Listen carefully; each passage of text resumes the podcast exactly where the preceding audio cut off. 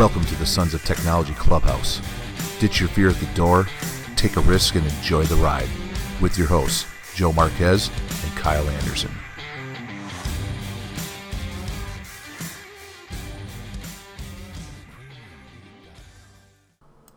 Hey, everybody. Welcome to the Sons of Technology Clubhouse. This is Kyle Anderson. Today, we're bringing to you part two of our Equity Trilogy.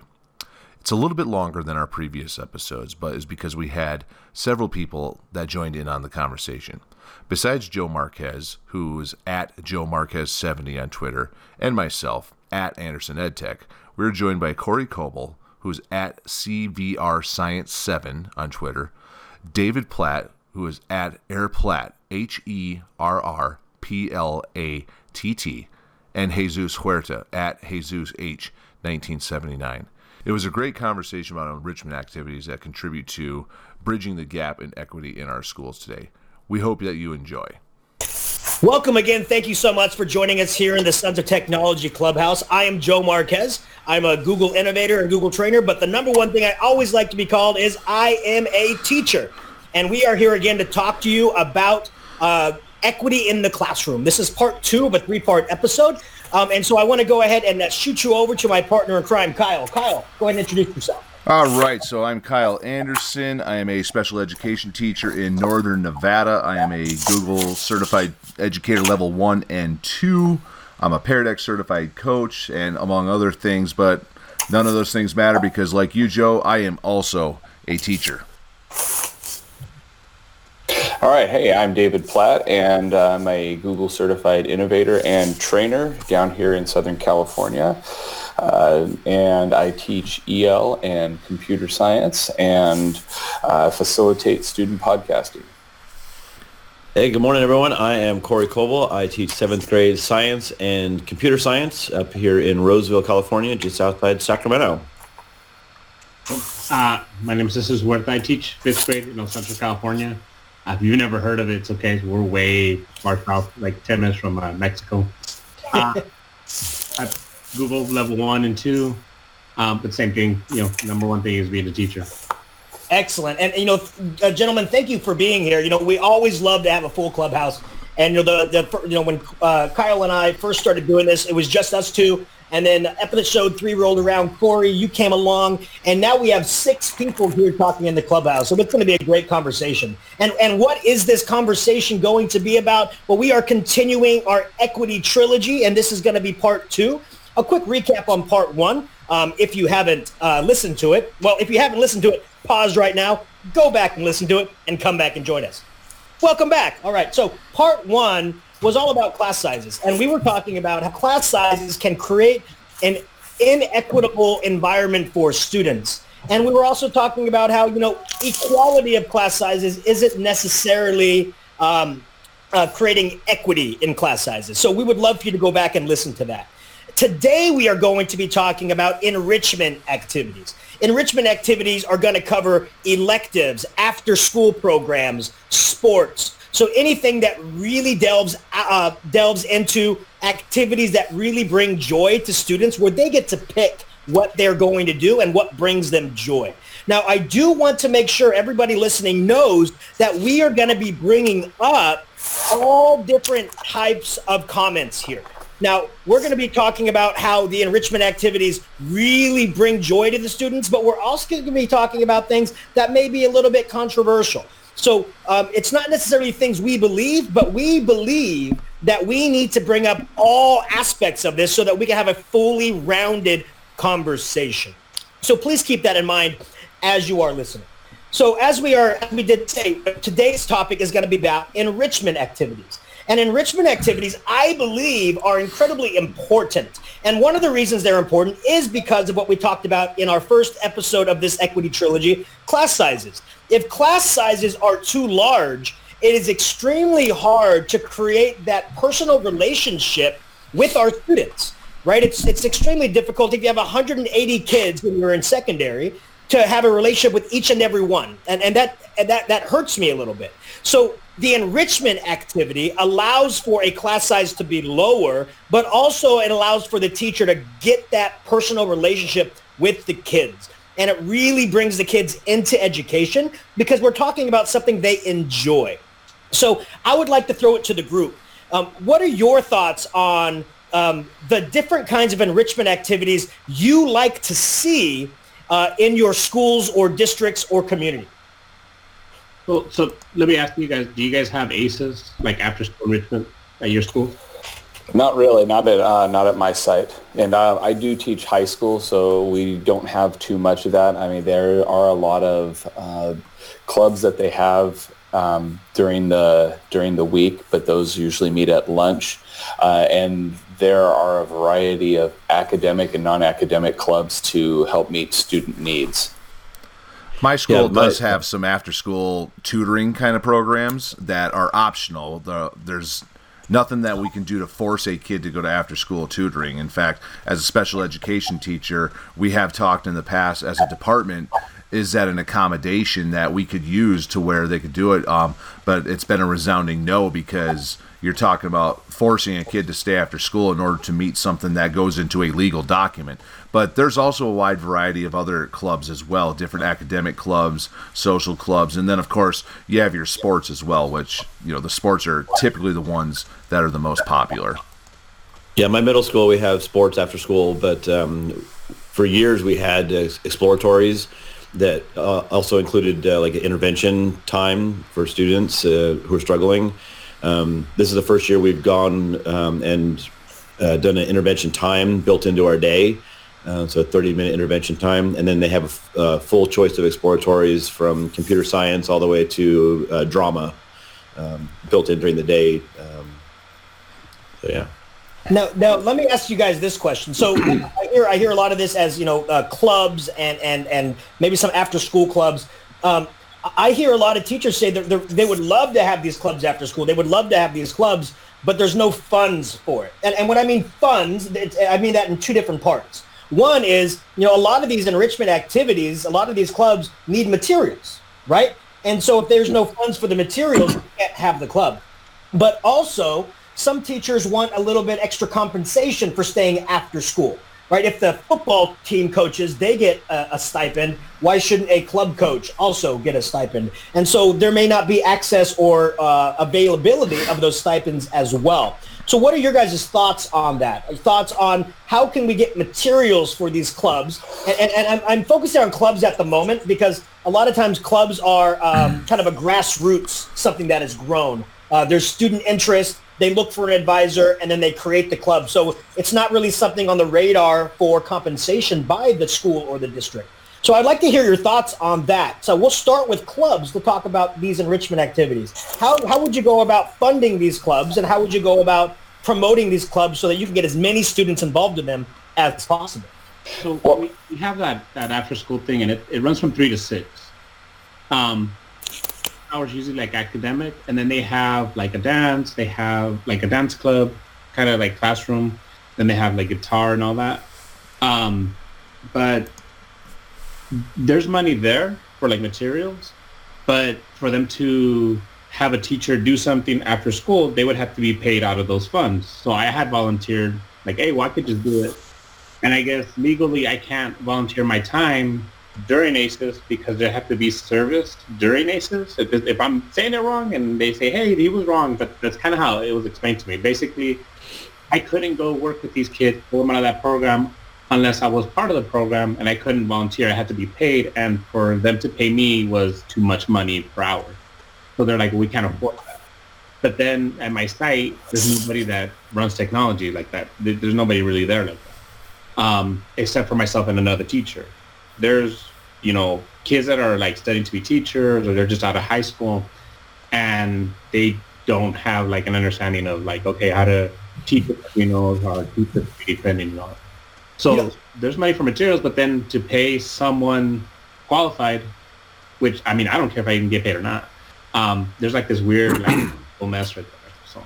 Yeah well, my district, it's uh, it's it's in the contract. Um, we actually have a club stipend, you know, um, like a couple hundred dollars. I mean, it's not much, but and then we have to, you know, have roll sheets and certain number of hours of student contact time after school, uh, after our contract time. Uh, but it's built into the um, contracts. Uh, and Jesus, I, I kind of want to go back to what you were saying a little bit. Uh, I want to hit on two things that you said. One was you said you wanted to donate your time, but because of the way that the program is set up, they wouldn't allow you to do that. Yeah. Yeah, that's interesting. And because, you know, it's, I hear a lot of teachers that don't, and I know some people will be like, no, we do care. But I hear a lot of teachers who don't care about the money, right? Because it's just a small drop in the bucket um, compared to what you would get paid for some other things. Um, but they don't care about the money. They just want to give the experience to the kids. And I so when you when you want to do that and they say sorry you can't because legally we have to pay you but we can't we don't have money to pay you so you can't do it to me that sounds a little off-putting when we're trying to put kids first yeah and and yep. i mean it, i'm not saying every teacher should but um, i'll say 80 90 percent of the stuff in my classroom is out of my pocket so I'll go find like side jobs, nothing like, you know, and, and that's not, I'm not disparaging or putting down like, you know, Walmart or Target, but something where I can give a PD here, like a lead learner event.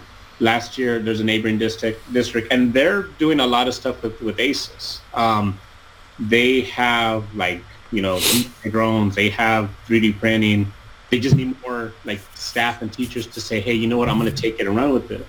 But last year, I mean, I worked the summer for them, and I designed like a. They had summer school, but then they had a sister in summer school, so it was just one hour after the three hours in the morning. And so that extra money, I mean, I used it to, you know, pay some bills, take my family on vacation, and then I'm like, okay, let me invest some more in my classroom. Um, so for me, it's not like, you know, I'm hoarding all this money. Um, like right now I'm 3D printing some stuff at home because I'm to give it to somebody during Q and they're to pay me for it. I told my wife, uh, I'm to use that money. She goes, yeah, I know. You're to use it for your, your class. But sometimes she'll be like, yeah, we're going to wait on that. And I'm like, yeah, but need it. And she's like, can you wait like a month? I'm like, I yeah, I guess so. You know, I'm like that, but um, yeah, I, I don't care about the money. I, I don't. I mean, it, it doesn't matter. Yeah, I mean, because we're all educators, so that's exactly what I want. So, David, um, I, would love to hear your take on this because mm-hmm. you do a, a, lot of phenomenal things in your class, uh, podcasting and, and Arduinos and all these different great enrichment activities. I, I want to hear, are those done during a club or are they actually done during school time?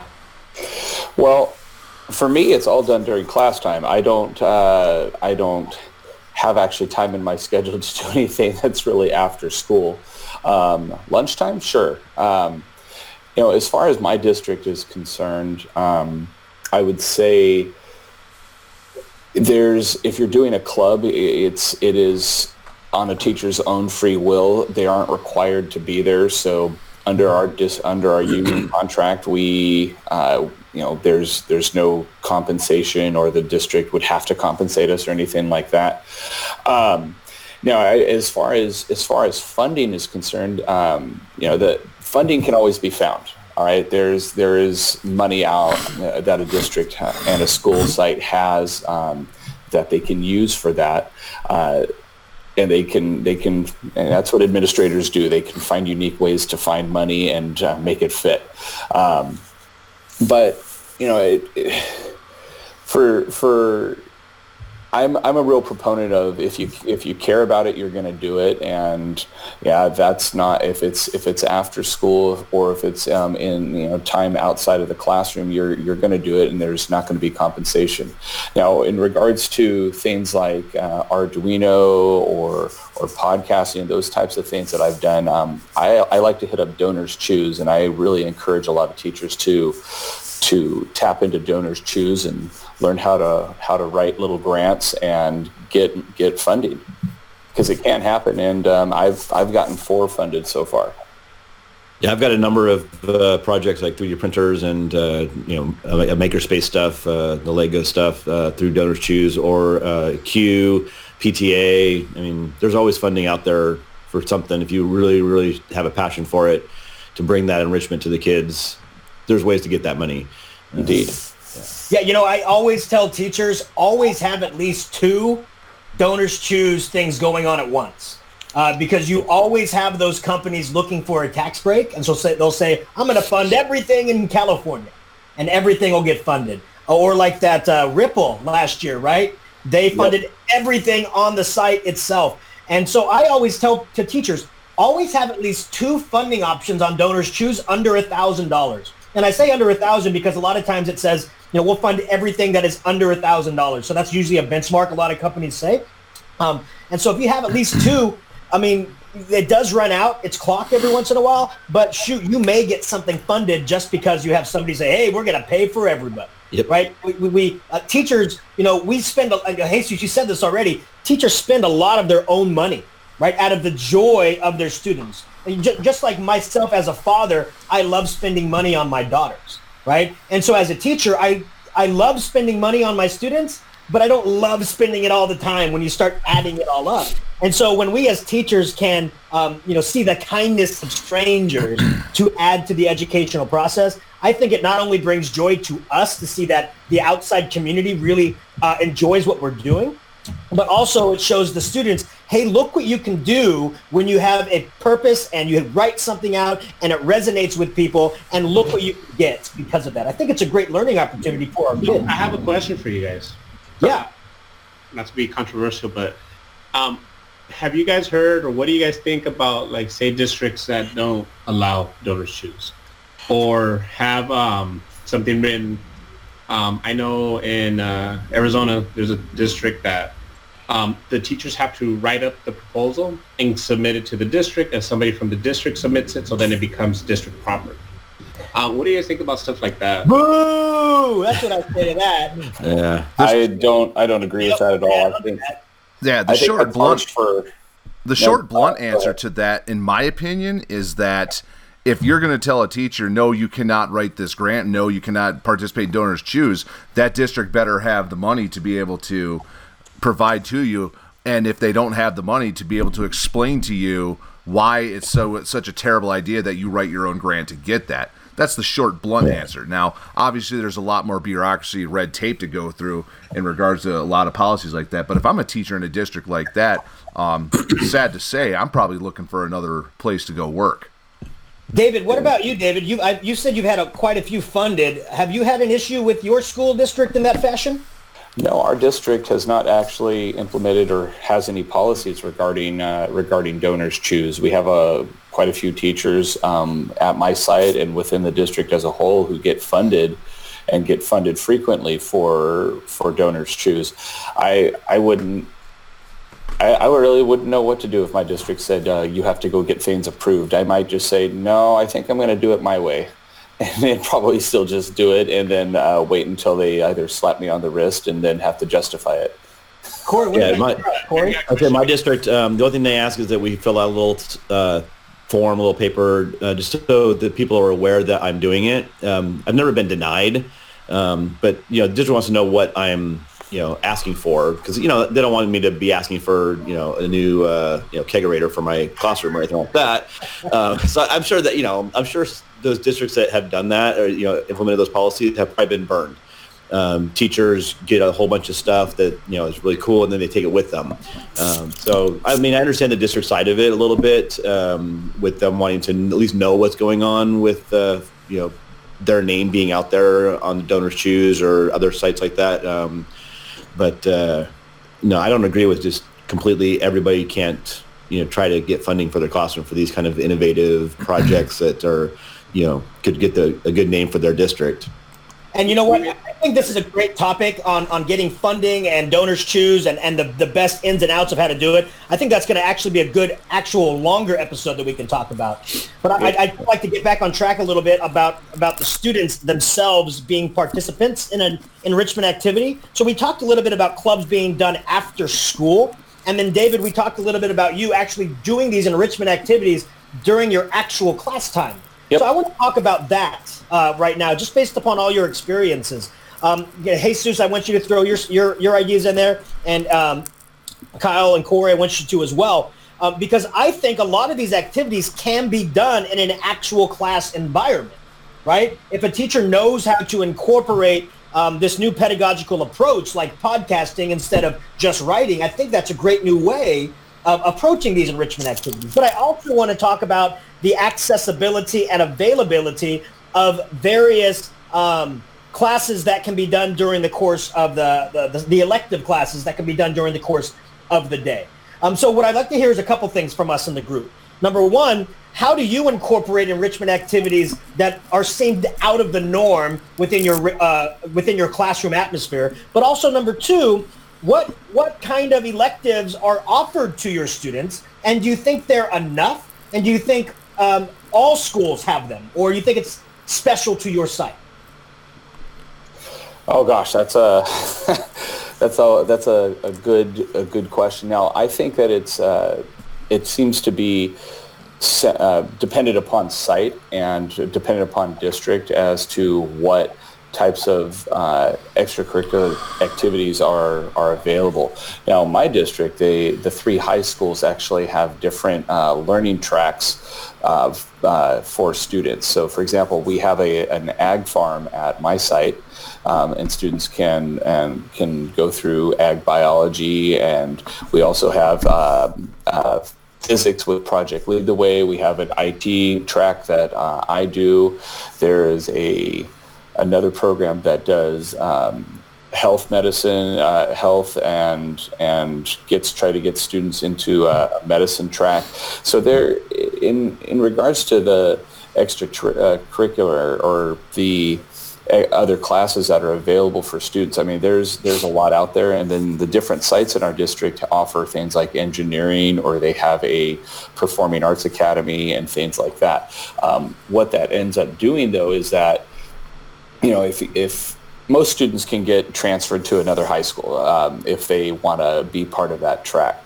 But um, I am I'm, I'm also of the opinion that I like to see uh, more things in the arts available at all schools. So, for example, we have great uh, a great band program at my at my site. Um, we have a teacher who works really hard to build a to build a theater program as well for for students. Um, the one thing that we do miss is uh, things like like uh, orchestra and um, and other and other performing arts classes. Very good. Um, mm-hmm. I, I, I want to ask this: um, mm-hmm. if and, and, this is going to be a controversial topic, so I want you guys to just really speak your mind. And so I'm going to play devil's advocate here. You know, I, I see a lot of schools who have a lot of great extracurricular activities. I a lot of great, sorry, not extracurricular, but but uh, elective activities um, but a lot of students are being held out of them because of academic reasons. So let's say you have some EL kids who are being held out of uh, going to an elective because they need extra time to learn the English language, right? Or you have a lot of kids that are being held out of an elective because they're they're falling behind in their math class or their their this class or that class. And so, you know, a lot of proponents of that is, hey, you know what? Math is extremely important over an elective, so they need that extra class of math. Reading is extremely important, so they need that extra Read 180 class. And so a lot of districts are like, well, you know what? The elective is for kids that are accomplishing what they need to do during the course of the day. So if you're not, you have to be pulled out of those. So that's some of the districts, that's some of the mindset in some of the schools. I want to hear your thoughts on that. Should should those students, those intervention kids, those kids falling behind, those kids who are struggling with the English language, should they be held out of electives because they need those extra courses to get caught up? Or do you think that the electives are essential uh, as to, to actually be a part of the school? No, they shouldn't be held out of it. Um, so I I have like this little thing that I do. It's, it's stations. Uh, this year kind of went away from it for different reasons. Um, but I'll probably go back to it next year. Um, but I mean, we have Arduinos, we have robots, we have 3D printing, we do art. David, thank you for mentioning that. Such a huge thing. I hate people when they say STEM. It's it's STEAM. It should be STEAM. Art art is so important. Indeed, it is. Yeah, it's, it's, huge. And you know what? I, I don't exclude students. Um, I kind of did this year for like a week or two because of AR. We're, we're an AR school, and I mean, I go home, I hang out with my kids, then I work, and while I'm working, I'm reflecting. I'm like, man, I need to stop doing this. And I'm glad I did because um, one of the you mentioned how to how to weave it in there. So I do a video game design, not competition, but we do like a game festival at the end of this. But they have to write a narrative, so there's one of their their standards that they have to meet. Um, I think they do really well with it because they have something to buy into. They're going to make a video game at the end. This is the Bloxels program, right? That you were doing. Okay. That's cool. That's cool. Yesterday, kid showed me one. He's an EL. It was amazing. I was like, wow. And and see, my background is teaching. Left it for a little bit.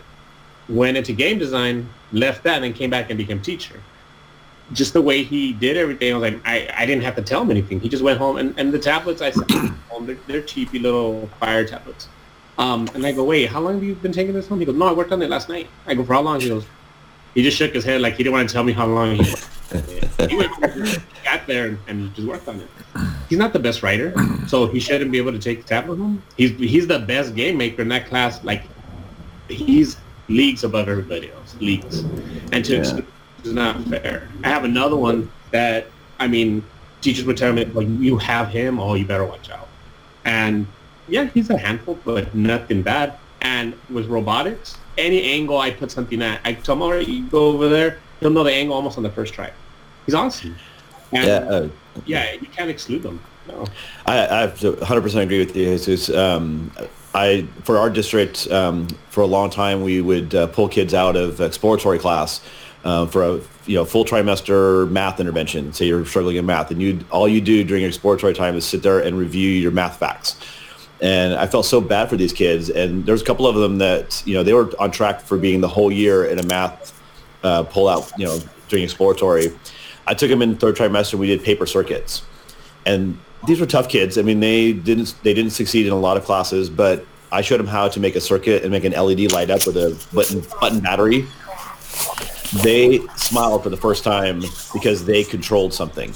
And I think the, the game design thing is the same way. When they when these kids are struggling with language arts or math or something like that, and they can control something and make something happen themselves without being told what to do, um, giving them that creative freedom, um, you see a lot of success in them that they never knew they had before. And I, I, I don't agree with pulling them out all year. I think that they should be, you know, motivated to try. And those ones that do work hard to improve even a little bit should be able to go into programs like art or um, animations or do something to creative that they can control. Um, they need that. I mean, Yeah, the- I, I, I agree 100%. I, I, I applaud you right there because, you know, one of the things is this. Students need to have joy, Yep. right? Students come to school when they feel they are a part of something, when they feel it is beneficial to them, and they feel there is an adult there that is looking out for their best interests. And mm-hmm. when they're constantly being told, you have to go to this intervention, you have to be that intervention, we're going to pull you out of this, you're not going to get elected like your other friends, they start feeling like they're not part of the school. They feel like they're different. And so I think it's incredibly important that teachers find ways to incorporate enrichment activities into the class, which will get them involved in the topic they're, they're being discussed. And so they'll want to learn a little bit more. Like I've seen things done in math classes where, you know, we're not doing worksheets, right? And I know that's a huge thing in our in our group of friends. Well, worksheets are bad, right? It should be experiences. And so you by giving kids a problem to solve, not necessarily an equation to solve, they're more likely to investigate and enjoy that investigation.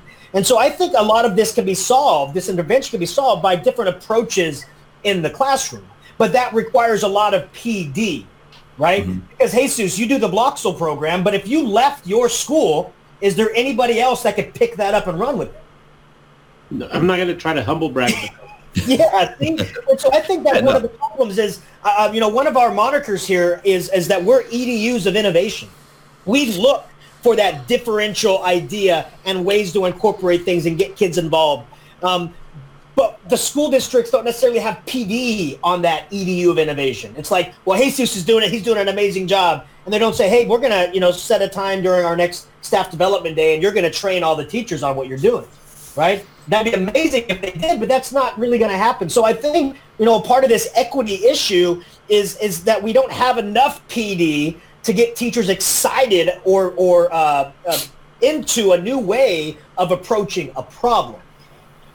Okay, I would, you know, I was gonna, I'm gonna add on to that. Be- PD is is very important, but you do, you have to. It's also, it's also a cultural shift, Yes. right? Because you have a mindset into teachers that I don't have enough time. Yep. I don't have enough time in my day. I don't have enough time in my week. I don't have enough time in the school year to add another thing. But then it's a cultural shift because they don't understand that those very things are part of their core curriculum or they can they can uh, create units that in, uh, that use those uh, different types of enrichment activities to make it again, as you said, an experience. Well, I was reading that uh, blog post from Catherine Goyette that you sent us, um, Oh, the back, back to basics uh, mindset. And I highlighted one part of it. It says, life is not divided into subject areas. Why should learning be any different? And I think that's what we need the, the PD to be is like, just, hey, teachers, look, you know, we understand you're passionate about your subject, but let's look a little bigger than this. Let's look at these experiences that we can give our kids. Um, start shifting your mind from I just got to drill that math fact into them. I got to, you know, make them write that perfect paragraph. Some of, you know, some things in life are not going to be a perfect paragraph. It's going to be a messy, creative, you know, thing, and that's okay. No, absolutely. And Corey, I, I appreciate you bringing up Kat's name because she wanted to be here for this conversation, but she just couldn't make it. And so, uh, you know, a lot of these things we're talking about, she she asked us to bring up. And so I appreciate you bringing up that blog post because you're absolutely right. You know, it's and I, I, always, I always like the actually my, my wife brings up the point that you know men's brains are like um, uh, uh, waffles where everything's encapsulated in these different areas and it's you know they're they're walled off from each other and what and and and and and I don't want to get anybody in trouble. My wife said women's brains are like spaghetti, where everything is interconnected, where one thing can affect another thing, right? And so sometimes I think our students, their idea of school is like a waffle, where every subject is independent of itself, and those two subjects can't broach each other. Uh, when I think it should be like spaghetti, where you know ma- math should be incorporated with a physics class because there's a lot of math in physics. So you can be talking with the math teacher and the physics teacher and have one common lesson, right? You can have an English teacher involved in that, and they can write a report on that. You can have an elective teacher on that, and they can record a news broadcast with green screen on that, right? You can bring all these different subjects together to create one amazing lesson rather than asking kids to do you know one project for each class which can be overwhelming to them hmm. right? And so mhm. the idea of bringing every subject together i think is an incredibly important one. And and and, and dave to your point it's that mindset shift right? Because a lot of teachers say it's my subject it's my thing it's my this and they don't really talk with others or school districts have interdepartmental meetings uh, but whole staff meetings aren't used to talk about things like this right? And so I think you're absolutely right all the way across the board here that that it's an idea change that has to be changed uh, from an administrative level to see that big idea like, hey, look this, look what we can do in all these classes. A- instead of making them compartmentalized, let's make a whole a whole school experience, not a departmental experience. Yeah, and we get into that. We get into that mindset of, uh, especially in high school, that we're an island and we're all by ourselves. So it, our site has taken has taken years to start uh, breaking through that uh, those boundaries, so that we are doing much more cross uh, curricular collaboration. Yeah, That's very good. there's a there's a stigma for for some educators that when they talk about like oh well they're working on robotics and they see the kids out there you know like I take mine up to the basketball court um I not where I'm at now but in another district I was at before they were like oh all they're doing is playing video games and it's like no I mean we do our math and yeah that's what the kids talk about you know they're on the field talking about oh dude, I'm making a game or I worked with robots or I designed something 3D printed it they're not gonna go and say, "Hey, I learned 12, 12 times 12." You know, it's, it's not exciting to them. It's important, and I'm not. Mm-hmm. not. But I think if if there if the shift happens, like David mentioned, and there's different types of PD, I think teachers will understand. Oh, okay, so you know the writing part happens, but if a student excels, pushes themselves, does it at home, they can come in, and now that 30 minutes of writing is no longer writing. They already got it done. They did the editing process, all that. Now they have time, more time to work on their game, more time to work on their cardboard arcade game, their board game, or whatever other project they're working on. So it's not that I go and, oh, go sit over there. I'm going to be back here on my computer. You guys have, you know, five hours of just be on those tablets. No, I'm No. behind them, walking around. I mean, I, thousands of steps a day because I'm just behind them. Like, okay, where are you at? Okay, where are you at? Okay, you're still on two paragraphs. Everybody else, is done. you know, what can I do? Let me work with you. No, I can't try your game because I need to help this person or that person. And it's it's it's not as easy as it sounds. Like, oh, great, we're making a video game, and I'm, you know, Yeah, I, no. I walk home and I'm like, man, I'm like beat some days because Hey, that's that's hilarious because I would love to see a thing on Twitter called Fitbit Teacher, right? And everybody posts what their steps were for the day, right? And then this is the lesson I did. This is how many steps I had. Right? That'd be a, a hilarious graph to make. I know that's a nerdy thing to say, but uh, let's let's graph it. That'd be hilarious. Um, you know, Kyle, you've been kind of quiet, uh, you know, and, and your, your your soothing voice is actually needed quite a bit right now. So uh, I, I, want to I want to because you're coming from a, a, a different mindset, right? Because you you're you're, a, a, part of the special ed uh, class. So I want to hear your thoughts of incorporating some of these things into the special ed class, or at, at least your mindset on on on on these ideas coming from that mindset. Well, for the most part, I have been a little bit quiet because I've just been sitting back enjoying hearing so much of what the four of you have been presenting, and it's yeah. really it's sparked a lot of different things in my mind, and there just really hasn't been a moment where I felt like this is the perfect time to step into it or whatever. And again, because you guys are doing such a great job, but um, what I'm really getting out of this is both from the student perspective and the teacher educator perspective is that it really boils down to motivation. If we can provide things whether it's of an academic nature or if it's more of like a social nature to our students as a motivator, okay, I'm all for something like that. Um, I'm an athlete from way back when I played baseball, football, basketball growing up. I was fortunate enough to be able to carry on my love of football into college and play there for four years. And one of the things that was a theme throughout all my time of playing sports was that all of my coaches were really good about your academics come first. If that meant that you were struggling in the classroom, that meant that you had to do something in order to take care of your academics before you could be rewarded, quote unquote, throwing up the air quotes here, with playing time or whatever it may be out on the field, on the court, or whatnot. So, and I did coach for about nine years as well. And this was something that I carried on as a coach, and that the coaches I worked with, we did as well. And what it really boiled down to was you had some students that they were never going to do the schoolwork. They were there specifically for football, for basketball, whichever sport it was. But during season, that student knew that they had to take care of the academics first if they wanted to see the field. So that was a motivator for that student take care of the academics so they could be out on the field those were there was a lot of them that we had to take care of after the season ended because if you didn't pay attention then they would just fall off and then they were going to go about failing classes all over again. So and then but the same thing when it comes to more of academic activities clubs um, whatever you want to call it. I mean why would you take away something like a robotics club or or a video gaming design class from a student because they can't read well or because their math facts are not up to snuff. Okay, to me, also, yeah, it is important to be able to read well. It's important to know your math facts. But at the same time, though, I haven't taken math in 20 years. I look at a geometric equation at this point in my life. I'm like, I haven't used this in 20 years.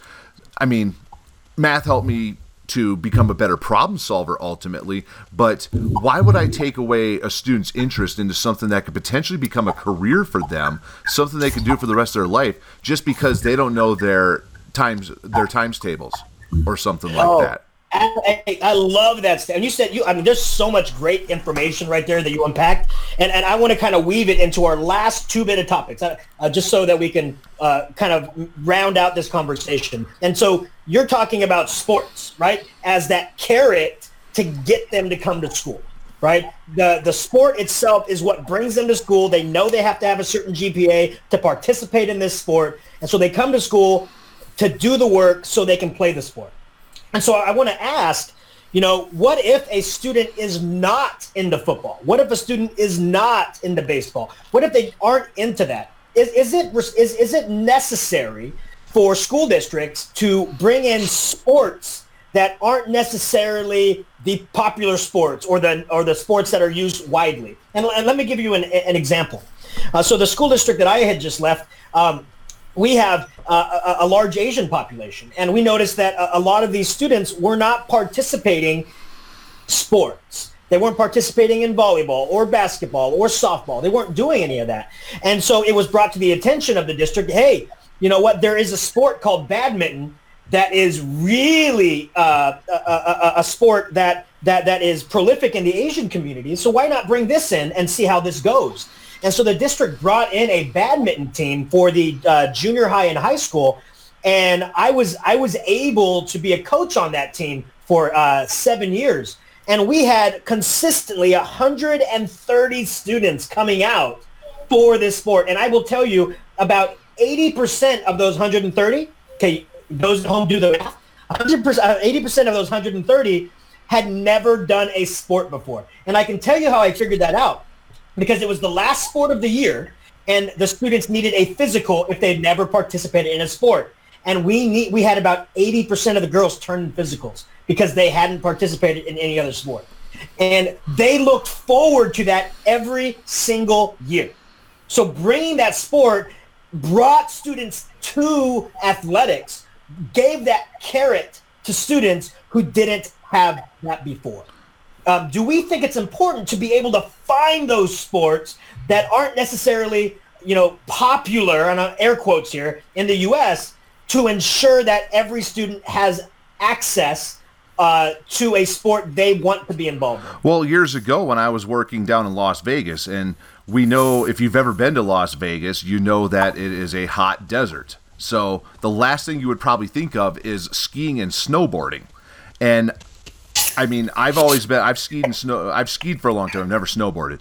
I've done that for a long time and you had to travel when I lived in Las Vegas if you wanted to do something like that.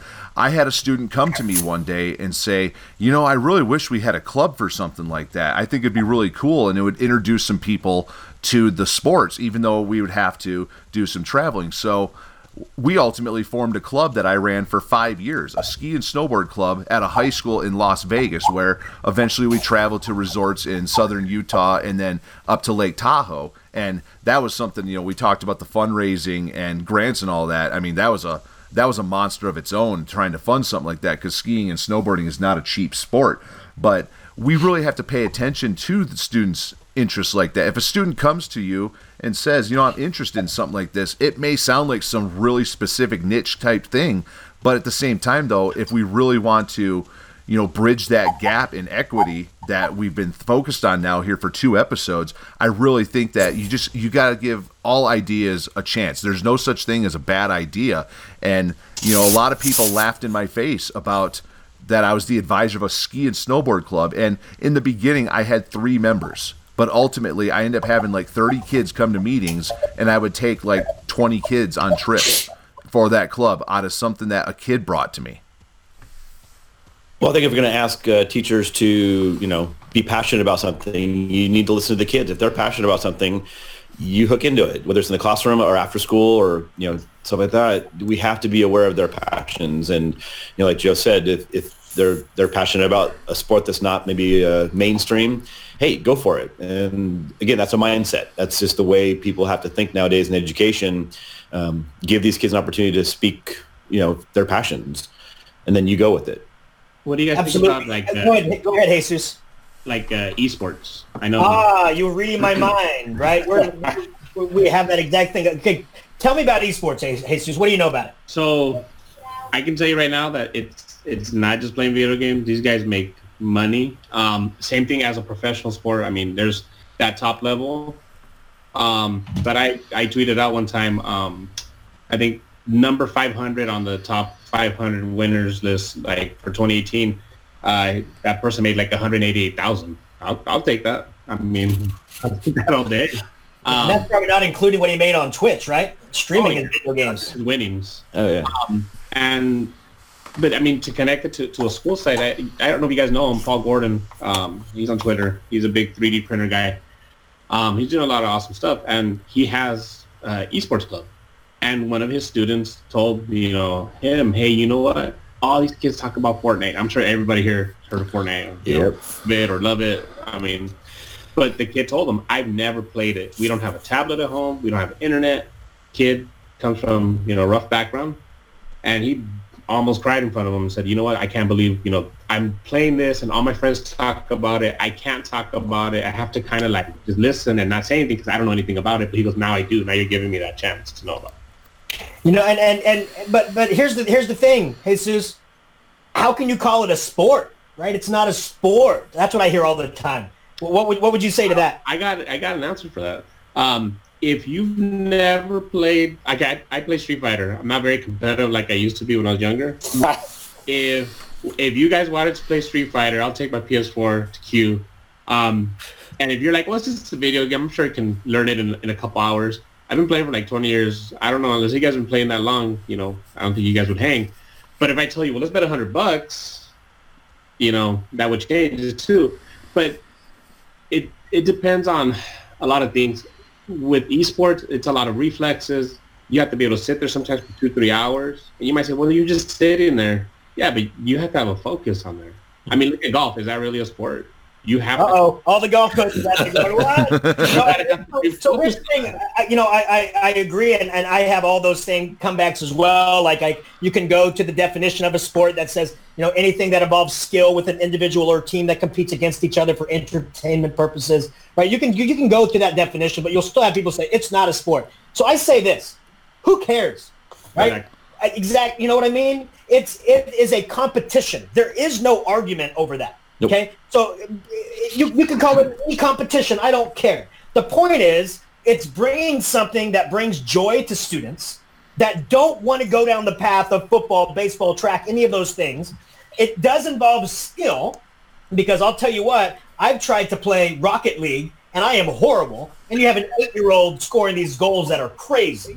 So it does involve skill. And so what I say to this is, if it brings kids to the table, if it brings kids to say, you know what, we have this league now in our school and it's actually a considered under, when I say considered a sport, it's under the athletics program where you have to have a GPA on it and you have to have certain requirements to it. If it brings kids to school and stay after school and feel part of a team, I'm all for it. Because the problem we have is we have a lot of students who do live in the gaming culture. They come to school because they're told to by their parents. They're introverted. They sit in the back. They don't listen. They don't want to do anything or they do it quietly. I don't want to put a stigma on these on these students, but or they do it quietly. But as soon as the bell rings, they are running home. They put on their headsets and they're playing with strangers uh, online till all hours of the night. Why can't we bring that culture to school? That's what I say. Now, and ultimately, too, competition. Let's let's do it. Ultimately, too, I had um I had a conversation a few days ago with a gentleman named Mike Washburn. Um, I was recording it with my partner Ben Dixon on my other podcast, the Beer EDU podcast. So if you haven't checked that one out, it's educators talking about education stuff over beer. It's a lot of fun. But this was our topic was esports and if you we could have the conversation for a long time yet about is it a sport is it not and bringing joy and whatever.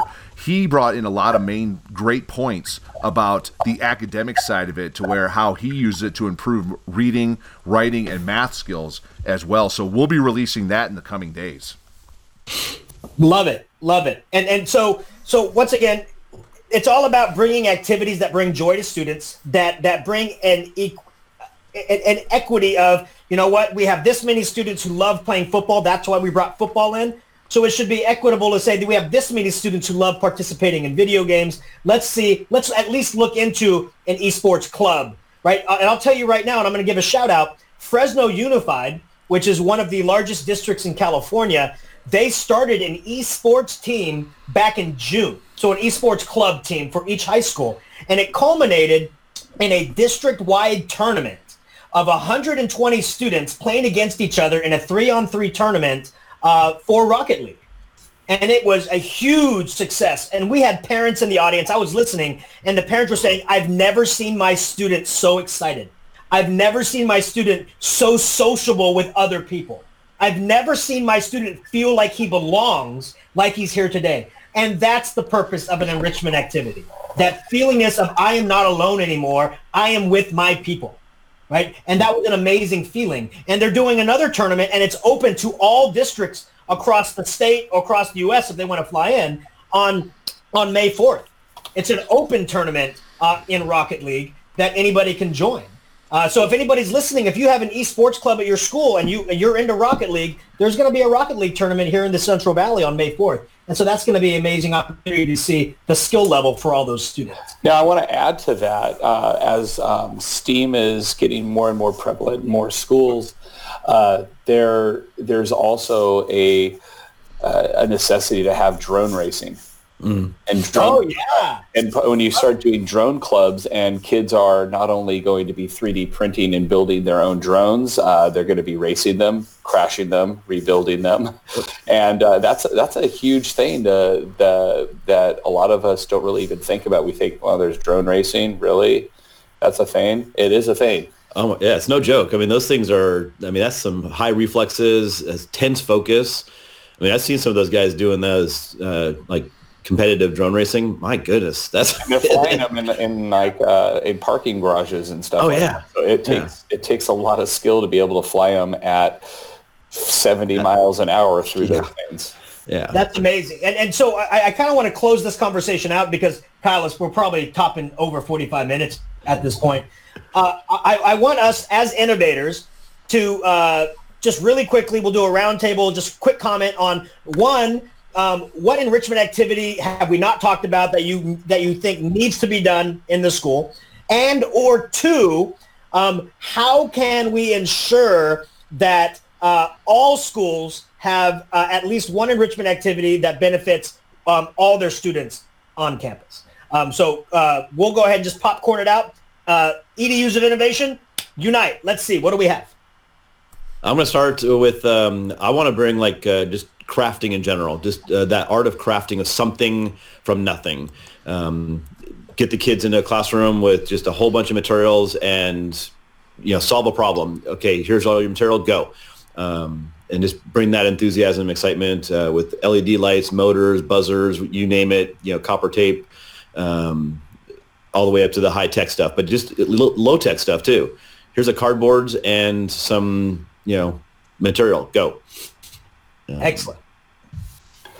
All right, I'm going to uh, jump in here with uh, podcasting is my big passion, and especially student podcasting. Yes, I do a lot of stuff with um, with Arduino's, microbits, and Raspberry Pi, but uh, there is a real value for adding podcasting to the classroom and uh, to say that it's even an enrichment activity would be really to i think minimize what you can do with podcasting but it really is not that hard to start creating uh, student roundtables and have students actually lead discussions about what they've learned and start putting that into a podcast and uh, curating that content and honestly everybody just to start all you need is this thing right here. You just need your cell phone to start with it. And uh, it is a great learning experience for students. And my EL students love it. My uh, computer science students, which I just started them doing roundtables, they absolutely love it. And they get a lot from doing podcasting and being able to uh, to rehash their learning, to go deep into their learning, and really just learn to communicate with each other. Awesome. Hey, Jesus, what about you? For me, um, it's usually I, I try stuff out at home. My son's my little guinea pig. Um, so 3D printing, we did it first here, at robots, all that. Um, he loves making movies, but he loves doing animation. So um, if you guys have a chance, check out um, Source Filmmaker. What you do is they have assets there, but you can bring in 3D models. And yesterday he was showing me. I, I don't know how to use it. You know, um, and I told him you need to show me because I want to take it into the classroom. Um, but you have like a model, and when you click on say the hand, you see every joint, every like tendon. So I mean, you can move everything how you want it to. So it can go really deep, but it's it's really powerful, and I think it it would allow kids that okay, you know, I can't really draw, but I, I have this idea for like a cartoon or something funny or something serious, and this is how I want to say it. I think that's one of the things that I think it, it's untapped right now, and that's the one that I, I really want to bring it in. I mean, but if not that, I mean, of course, 3D printing. There's there's all kinds of uh, there's a chocolate 3D printer I'm gonna get for my classroom. Uh, it should be here before CUE, so when That'll be fun. yeah, Awesome. I'll, I'll get something. Um, but yeah, there's like SLA printers, which are like uh, the liquid printers, but those are very the, the, the, the resin. It's a liquid. It's very toxic. Maybe in the high school, you know, but um, not, not the junior high. The boys like to drink anything that looks like Kool-Aid. it's a little bottle like this. So I'm like, yeah, it's like- you know. yeah, definitely the animation aspect. Because because going back to David, David, I I really like that you mentioned art earlier. You mentioned crafting, uh, Corey. Um, that stuff is huge because I, I think when they're allowed to do some kind of artwork, I mean, even if it's animation, you know, with 3D models, it expands their minds a lot, a lot. That's amazing. Kyle, what about yourself? Yeah, I do want to mention just real quick that um, congratulations are in order to Jesus as he was named one of the Leroy Finkel Fellowship uh, finalists oh, yeah. at CUE. Nice. So um, we're looking forward to seeing um, your presentation at CUE here in about a month or so.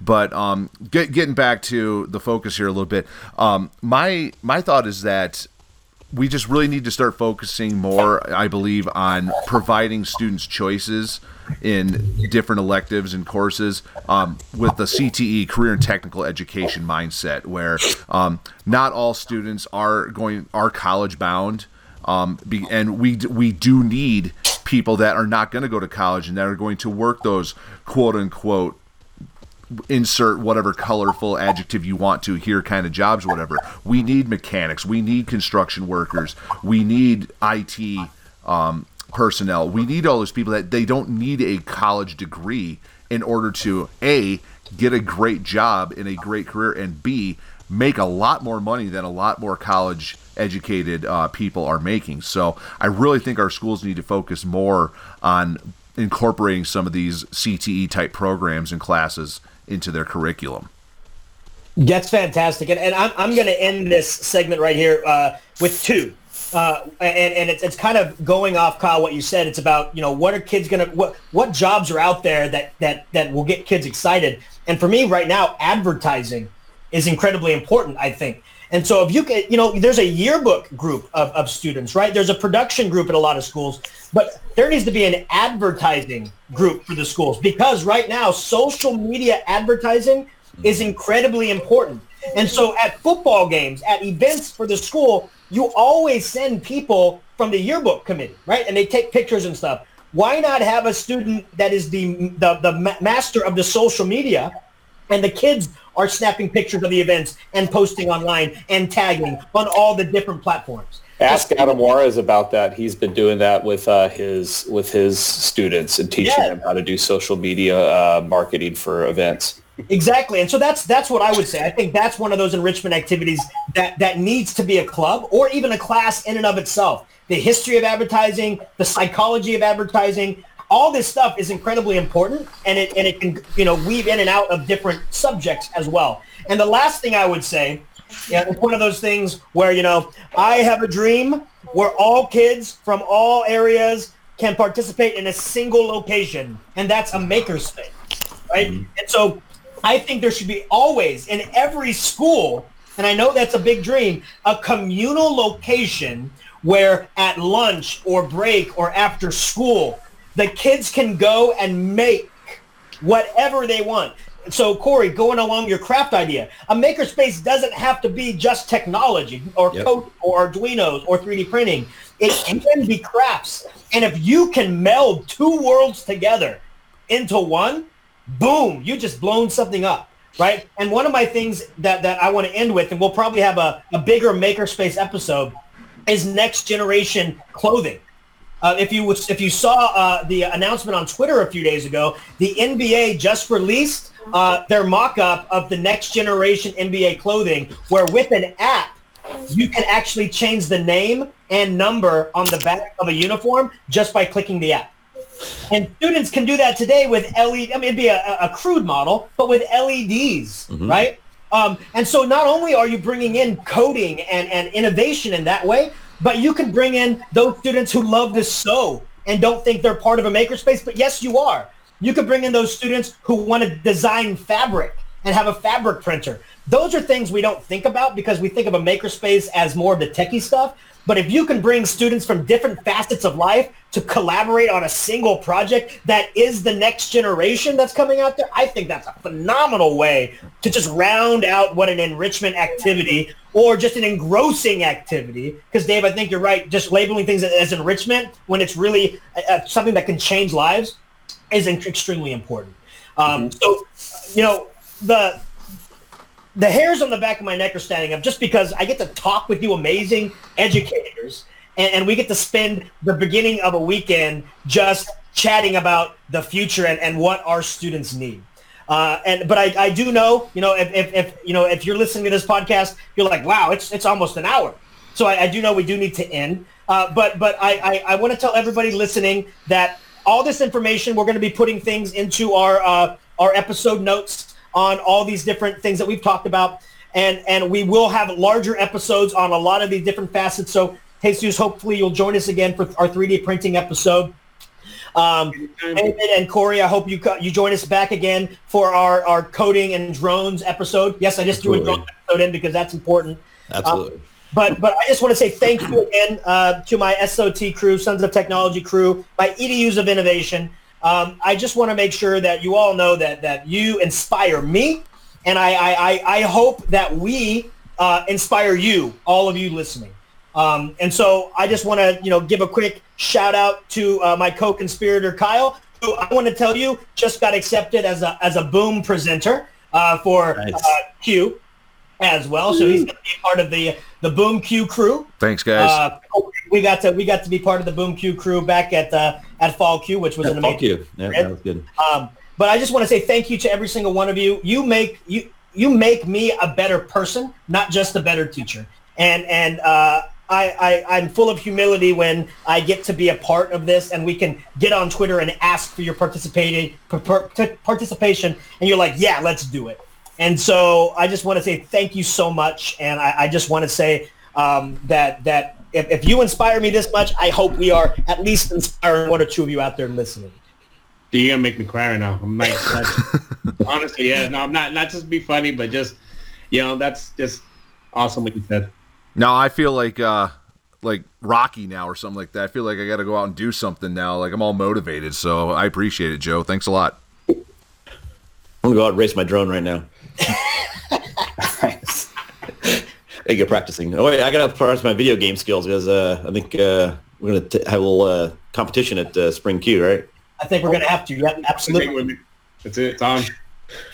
nice. So, so, well, I just wanted to, to end this episode. I want to say thank you so much for everybody uh, joining us here in the Sons of Technology Clubhouse. Thank you for joining us in this incredibly important discussion. Uh, part three of this equity trilogy uh, will be recorded soon, and that is going to be on one-to-one. How is one-to-one equitable, and how can we make it equitable? Because just one-to-one being equal is not uh, is not is not the end-all be-all. We need to find a way to make it equitable for all students. So thank you everybody for joining us today.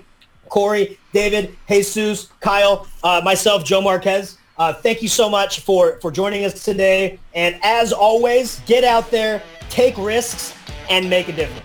Thanks everybody, and have a great morning, evening, or night.